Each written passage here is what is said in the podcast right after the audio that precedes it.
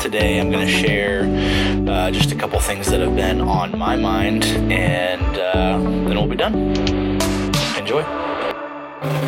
Something that has been on my mind is uh, our view of God as a culture, and you know, personally, uh, and that how that dictates how um, you view God. Is he a loving God? Is he a um, is he someone that just wants power? Is he you know how you view God is um, d- depending on your perspective of who God is, and I think a lot of people today uh, view God negatively because our culture is very Hellenistic, which is, you know, they are the center of their universe. And so if something happens um, that is maybe outside of what they think that they would allow, they label God cruel. um, and, you know, to an extent, that, that kind of makes sense. It lines up because um, you don't want k- kids and uh, suffering. You don't want people suffering, and you're wondering why would God, a good God, allow this? Um, and the hard part with that is it's all from our own limited perspective. Now, if we label God as good and loving and know that he is that way. You know, we have this personal relationship with him and we know that he is good and loving. When things like pain and suffering happen, one, we can look at why, um, you know, and ultimately we may not find why. We might too. We might find why.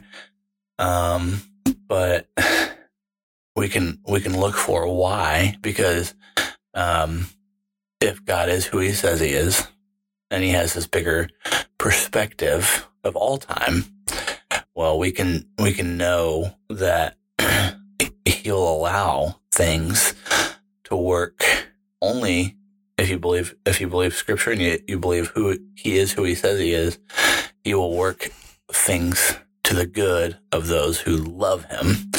Um, and and you know follow him and ultimately i think that means he'll reconcile all sinners to him uh, and i think that's the most important thing ultimately uh, but i think that that also just means that out of these bad awful terrible situations god will work ultimately for the good of people because he cares for us uh, he wants us um, he wants us to be known and loved by him and have this relationship with him. I, I, I do think that it, when we put ourselves as God, when we put our, when we elevate ourselves to um, that status, well, we can very easily um, make how we feel more important than other things, uh, or, and even other people. And so, in the name of um, good, because we're the ultimate good, um, bad things happen, and know, you um, you can think. Let's say even the same sex attraction. Um, let's say that you are same sex attracted. Okay. Um, that's how you feel. Um, I don't know. I don't want to get into how that happened. How, you know, are you wired that way? Were you born that way? I don't know. I don't know. But that ultimately, if God asks you not to do that and go against how you feel, um, that can seem really harsh.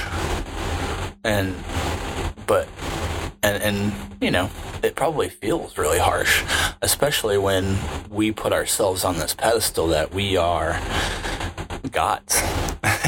Uh, who's going to tell me what to do with my feelings Um, but ultimately, if God is who He says He is, and we submit our lives to Him, uh, not continue, not to, con- not to to continue to sin, but to to submit our lives to God, and He asks us to not do that.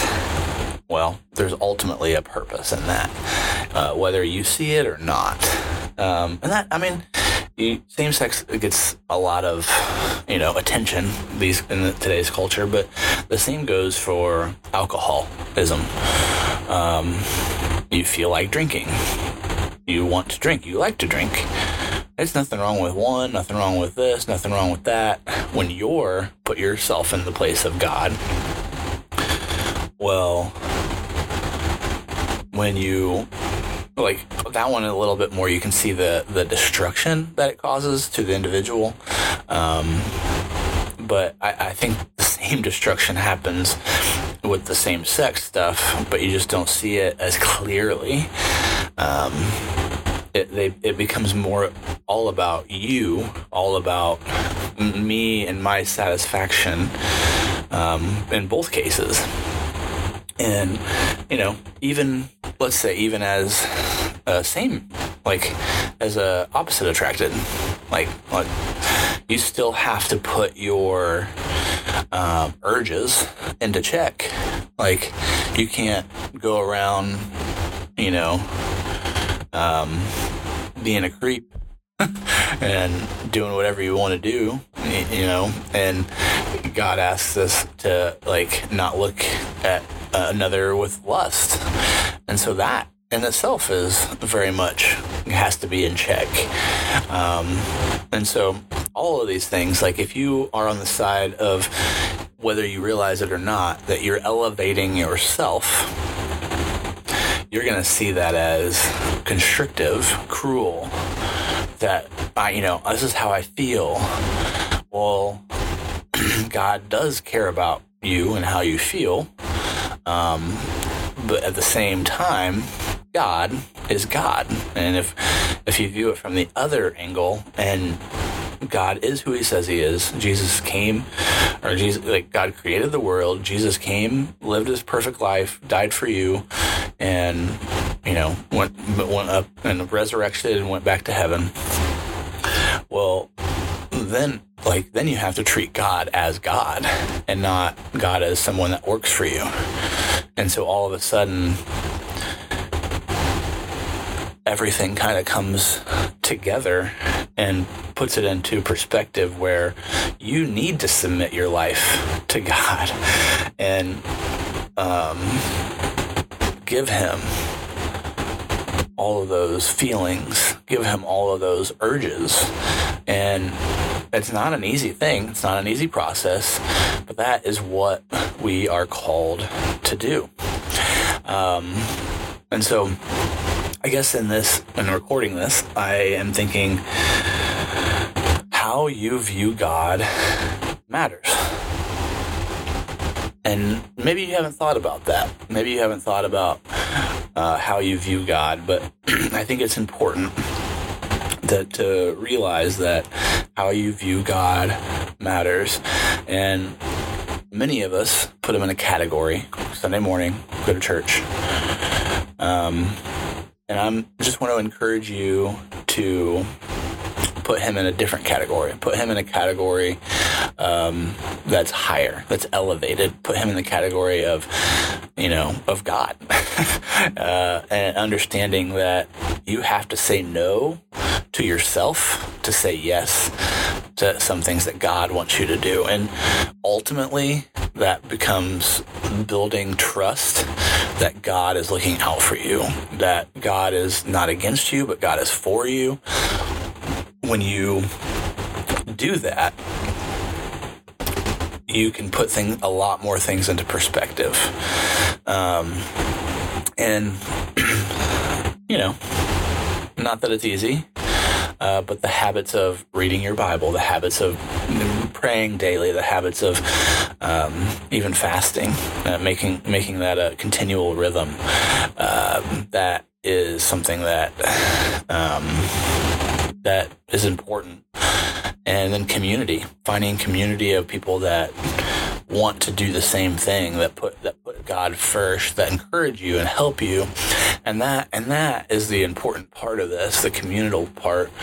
Um, when you mess up or when you are tempted, then you can um, lean on that community and talk to them and tell them what you're doing, what you're going through, um, and they'll help you. They'll help you. They'll pray with you. They'll pray for you. They'll be an accountability partner. Um, and again, that doesn't make it like super easy, but the the life that you will have with Jesus um, will be much more fulfilling than what it would be without Jesus and just doing what you want to do all the time. Um, so I'll, I want to pray for you and encourage you. Um, view God as God. And again, if He is the creator of the universe and put things in order on purpose, and He ordered things in a way that um, that He did, then and and He is who He says He is, then why would we not want to follow who God is, other than our own selfish, I think I'm in charge feelings. Uh, so, something to think about. Um, hope you got something from this and challenged by this to view God as God and put Him in the proper place.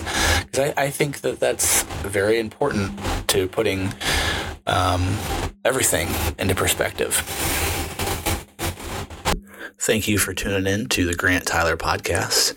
Uh, this was just some of my thoughts that I've been uh, mulling on and I wanted to share. Uh, next time, we'll be back full force um, talking about discipleship.